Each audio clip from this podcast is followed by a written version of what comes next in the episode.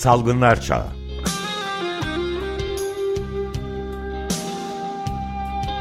Pandemide Sağlık.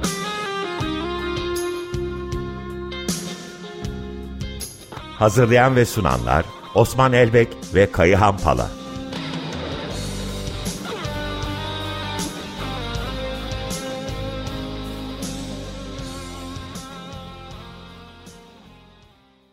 Günaydın Osman Bey, Kayan Bey merhabalar. Günaydın herkes. Günaydın. Günaydınlar. Günaydın.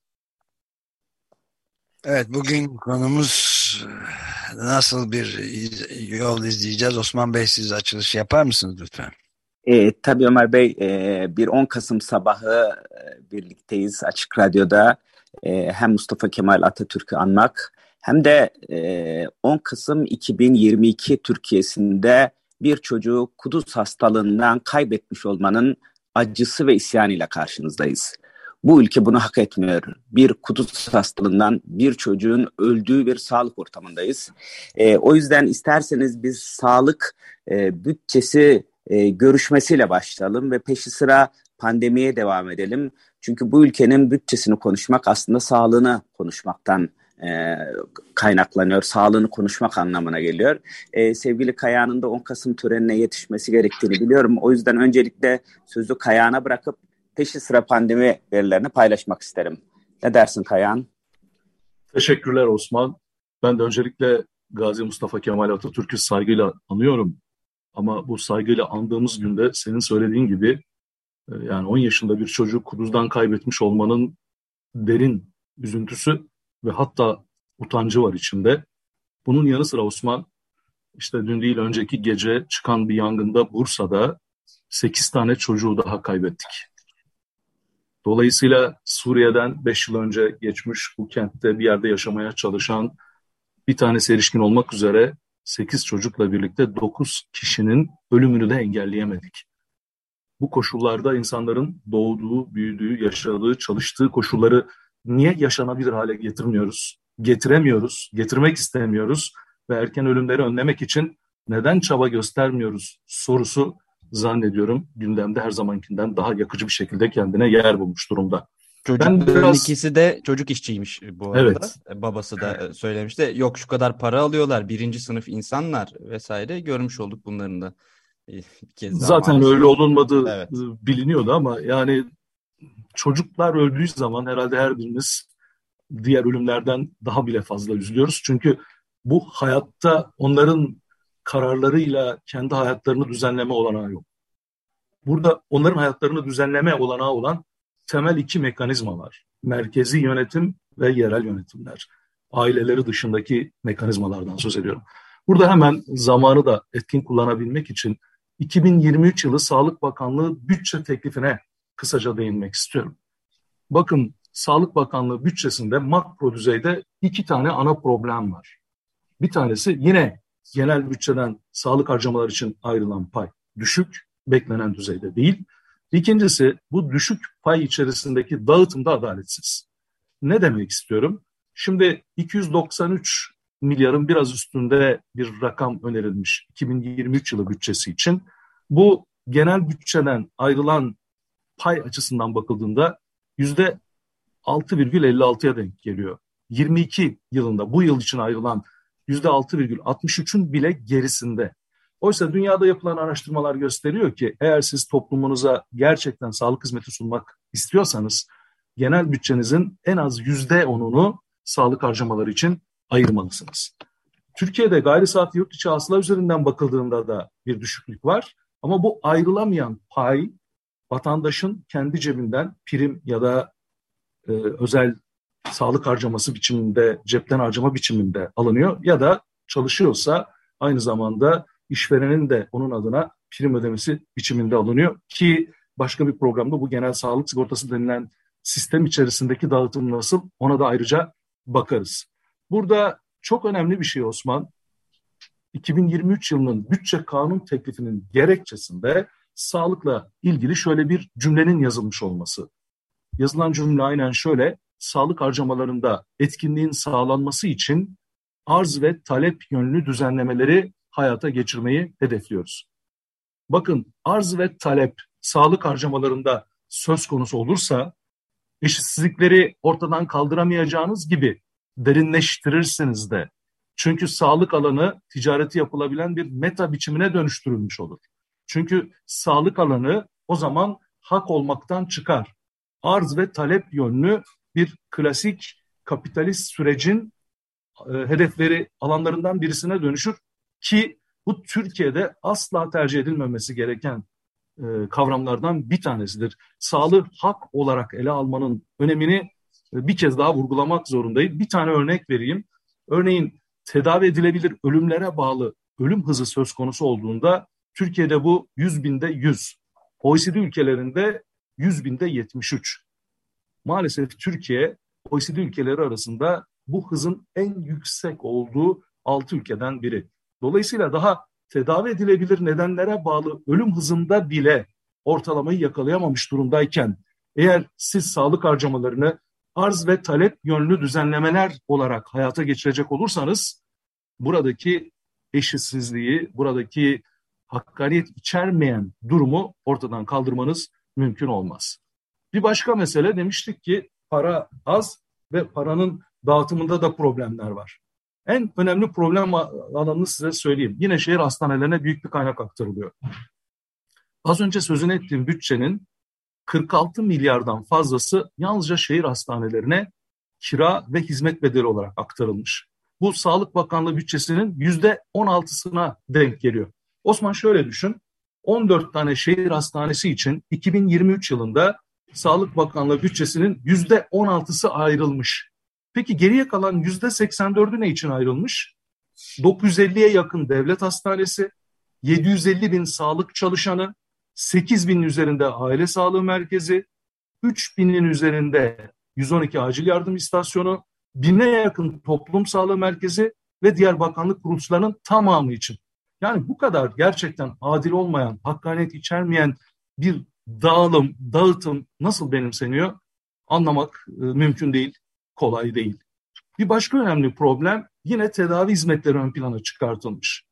Örneğin koruyucu sağlık bütçesi için aktarılan pay 39 milyar iken 84 milyara çıkarılmış. Artış oranı yüzde 117. E Osman sen de biliyorsun ki örneğin 7'den değerleme oranı bile yüzde 123. Onun altında bir artış oranı koruyucu sağlık hizmetleri için benimsenmiş. Oysa tedavi edici sağlık hizmetlerinde artış oranı yüzde 169. Her zaman olduğu gibi AKP hükümetlerinin e, döneminde gördüğümüz koruyucu hizmetler yerine tedavi hizmetlerin, tedavi edici hizmetlerin e, benimsendiği bir e, yaklaşım karşımızda duruyor. Bir başka önemli sorun nüfusumuz giderek yaşlanır. 65 yaşın üstündeki yurttaşlarımızın oranı yüzde 10 civarında karşımıza çıkarken aktif ve sağlıklı yaşlanma programları için ayrılan bütçe de çok düşük. Bu kez bütçe yüzde 106 artırılarak 3.9 milyar TL'ye çıkarılmış. Bu şu demek Osman, 65 yaş ve üzeri her bir yurttaşımız için bütün bir yıl boyunca yalnızca 334 lira ayrılmış. Gerçekten bununla ne yapılabilir onu dinleyicilerin takdirine bırakmak isterim. Ayrıca yani, aile...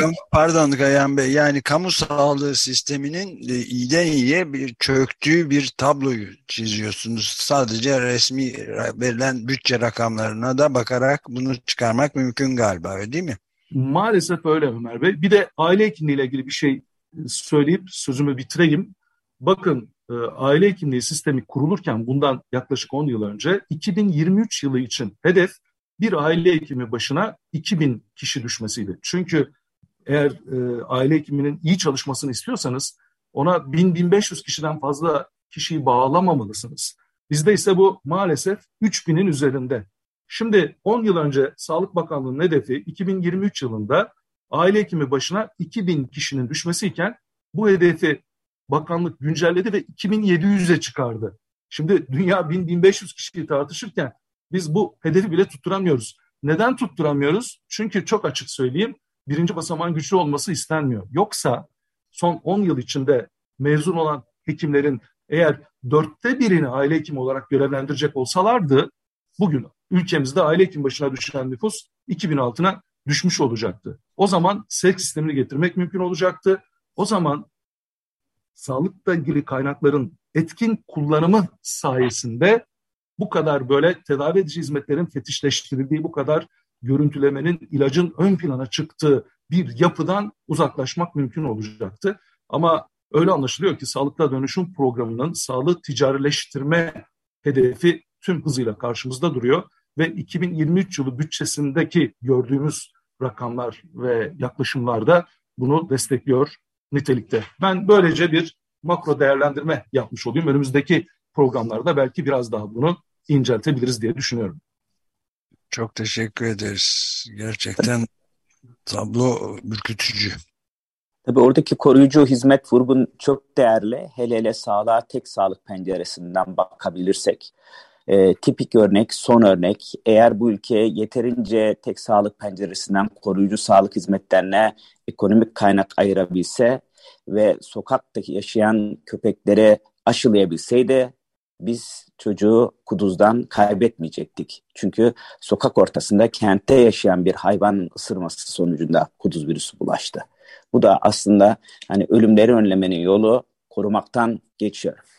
E, bu bağlamda pandemiye e, girersem e, dün gece Dünya Sağlık Örgütü'nün son raporu yayınlandı. Tabiri caizse e, pandemi ana yurduna geri döndü diyebiliriz. E, Sri Lanka, Nepal gibi Güneydoğu Asya ve özellikle Japonya, Güney Kore ve Çin e, şu an pandeminin e, yükselişinde e, bir dalgayla boğuşuyorlar. E, en çok vaka olan ülkeler arasında Japonya, Güney Kore, Çin, e, Avrupa'dan Almanya giriyor bu sıralamaya. Ölümler e, arasında da e, en çok ölüm saptanan ülkeler arasında çok uzun bir süreden sonra Çin girdi. E, Almanya'dan da Fransa girdi. Gerçekten Çin'in durumu ilginç. Günlük vaka sayısı 30 binin üzerine çıktı. E, günlük ölüm sayısı 77'nin üzerine çıktı. Bunlar Türkiye Cumhuriyeti'nde yaşayan bir yurttaş için çok sıradan rakamlar olabilir ama Çin için kabul edilemeyecek ölçütler bunlar. Çin hala sıfır Covid politikasını dünyada ısrarla uygulayan bir ülke. Ee, bir iki Türkiye verisi verip Çin'e birazcık daha yaklaşmak isterim. Ee, Türkiye Cumhuriyeti ne yapıyor dersek iki gün öncesine kadar en son açıkladığı veri 2 Ekim'e aitti. Bu ülkede son 5 haftadır iki gün öncesine kadar Covid verisi açıklanmadı e, Ekim ayında da artık iki haftada bir açıklanacağı ifade edildi. Hani daha önceden haftada bir açıklanacağı ifade edilmişti ama hiç haftada bir hemen hemen açıklanmamıştı. E, şimdi de salgının artış trendine girmemize rağmen 15 günde bir açıklanacak deniyor. Yani artık biz vakaları izlemiyoruz, bilgilendirmeyeceğiz anlamına geliyor. E, Ekim ayı verilerini topluca değerlendirirsek günlük 2000 civarında vaka var. Toplam Ekim ayında 124 insanımızı COVID-19'dan kaybetmişiz ki testin yapılmadığı bir ortamda, teste ulaşımın hemen hemen artık sıfırlandığı bir ortamda bu rakamlar gerçek e, değerlerimiz değil. E, Kasım ayına ait hiçbir bilgimiz yok. Dediğim gibi 15 günde bir yayınlanacağı için artık salgını izlemediğimizi de ifade edebilirim. Sadece Sayın e, Bakan Koca'nın e, bu açıklamaları yaparkenki cümlesi çok kritiktir. E, son 3-4 günde bir artış var. Aralık ayında çok artacağını öngörüyoruz. E, ekstra doz aşılarınızı yaptırın. E, gerçekten kamusal hiçbir önlemin alınmadığı, hiçbir koruyucu halk sağlığı müdahalesinin yapılmadığı bir ortamda salgında yol alıyoruz. Bu yüzden her şey bireye kalmış durumda. Kapalı ortamlarda mutlak maske, e, ve 6 ayı eğer aşmışsa özellikle 50 yaş üzerinde kronik hastalığı olanların ve sağlık çalışanlarının mRNA e, aşısını yaptırmalarına altını vurgulay vurgulayarak çizmek istiyorum. E, aynı zamanda influenza aşısını hatırlatmak istiyorum. E, çünkü birazdan verileri de vereceğim. Şu an Türkiye'de üçlü bir salgın yaşanıyor tıpkı Amerika Birleşik Devletleri'nde olduğu gibi. E, varyantlar açısındansa li, literatürle uyumlu bir şekilde bir varyant çorbasında yüzüyoruz. E, bugün itibariyle BA5 varyantımızda bir azalma var. E, bunun yerini BQ1 alıyor %16 ile ki önümüzdeki haftalarda hızla artacağını öngörüyoruz. Ama bunun yanı sıra BA275 ve XBB1'in de olduğunu, dünyanın da e, benzer şekilde bir varyant çorbasında yüzdüğünü, bu varyant çorbasındaki virüslerin birbirlerine aktararak evrimlerine devam ettiklerine vurgulamam lazım. Üçlü salgın derken e, üç virüsü kastediyoruz. Biz aslında e, birkaç önceki programlarımızda bir sindemiden, bir ikili salgın tehlikesinden bahsetmiştik. Hayat bizi e, aşarak önümüze çıktı. İnfluenza ve Covid'i bekliyorduk. E, hayat bize bir de respiratory syncytial virüsü hediye etti bu kadar e, ortalık e, kendi haline bırakıldığı zaman gerçekten üçlü bir virüs salgını yaşanıyor. E, Amerika Birleşik Devletleri'nin verilerine dün gece e, internet üzerinden hızla ulaşabildim. Bakın e, Hastalık Kontrol İdaresi 4 Kasım'da en son yayınlamış. Ben bugün size Amerika'da ne olduğunu söyleyeyim. 80 binden fazla test yapılmış influenza yönelik, %9'u pozitif. Bunların büyük bir kısmı influenza A ve H3N2 alt suşu tüm sağlık başvurularının yüzde yaklaşık dördünü aşan bir miktarı influenza'ya nedeniyle ve her 100 bin kişiden 3'ü hastaneye yatıyor. Yüzde on ölüm var ne yazık ki influenza, covid ve zatürre adı altında. Hatta iki pediatrik ölümlerinin olduğunu CDC bildiriyor ve diyor ki bu yıl bu sonbaharda influenza e, salgını nedeniyle bugüne kadar 1.6 milyon insan hastalandı. 13 bin insan hastaneye yattı en az da 730 kişiyi influenza'dan kaybettik. Bu kadar detaya ulaşabiliyorsunuz. Hatta, hatta istiyorsanız bakım evlerinde neler olduğunu da öğrenebiliyorsunuz. Ee, aynı zamanda ben Türkiye verisini de derleyip karşınıza gelmek istedim. Ya Türkiye'de influenza ne durumda diye. Sağlık Bakanlığı en son 23 Ekim'de yayınlamış. Hatırlarsanız Amerika'da 80 bin tane testten bir Amerika fotoğrafı çekiyordu. Bu 23 Ekim'de Türkiye 104 numune yapmış. 104 numuneyle sadece Türkiye fotoğrafı çekmeye çalışıyor. Biz bilim insanları önce bir makalenin metodolojisine bakarız. Bu kapsayıcı mıdır? Bu örnek yeterli midir? O konuda bir söz söylemek için 104 numuneyle hiçbir şey söylenmez. Hiçbir şeyin fotoğrafı çekilemez. Aynı Covid'de olduğu gibi Türkiye Cumhuriyeti Sağlık Bakanlığı influenza'yı da izlemeyi, bunun üzerinden topluma bilgi aktarmayı, dikkati çekmeyi bırakmış durumda. Hatta üzülerek söyleyeyim sağlık çalışanlarına hala influenza aşısını ulaştırmamış durumda ki o sağlık çalışanları her gün onlarca influenza hastası tedavi ediyorlar. Bir kere daha koruyucu hekimlikten vazgeçen, tümüyle tedavi mantığına yönelen bir pandemi politikası var her salgın sürecinde olduğu gibi. Ee, ben bir de araya buyurun. girebilir miyim izninizle? Buyurun. Yani bu sıralarda çok sık atıf yapmaya çalıştığım bir önemli kitap yayınlandı. The Climate Book diye Greta Thunberg'in editörlüğünde dünyanın önde gelen bütün e, ilim insanları, bilimciler, aktivistler ve yazarlar tarafından derlenmiş çok kapsamlı bir kitap. Onun bir bölümü de bu e, hava kirlenmesi başta olmak üzere çevre etkileriyle yani iklimle hastalıklar arasındaki bağ kuran önemli bilim insanlarının yazıları var ve mesela sadece biraz önce sözünü ettiğiniz e, Drew Shindell'ın yazdığı bir yazı var. Daha önce sözünü ettiğiniz Amerika Birleşik Devletleri'nde emisyonlar azaltılabilseydi Paris Anlaşması'na uygun şekilde 4,5 milyon prematüre ölümün önlenebileceğini ortaya koyuyor yazıları. Aynı şekilde de vektör kaynaklı hastalıkların da yaygınlaşma işte sivrisinek, e, pire vesaire gibi artropodlardan ulaşan şeylerin çok ciddi bir e, insan kaybına yol açtığı e, ve yılda 700 binden fazla ölüme yol açtığını belirten onun da iklimle çok yakından yani sıcaklık arttıkça bu artacağını gösteren bir vektör kaynaklı hastalar hastalıklar üzerine Felipe Colon Gonzalez'in bir yazısı var. Yani çok aslında çok yönlü bir kapsamlı bir şeyin içindeyiz.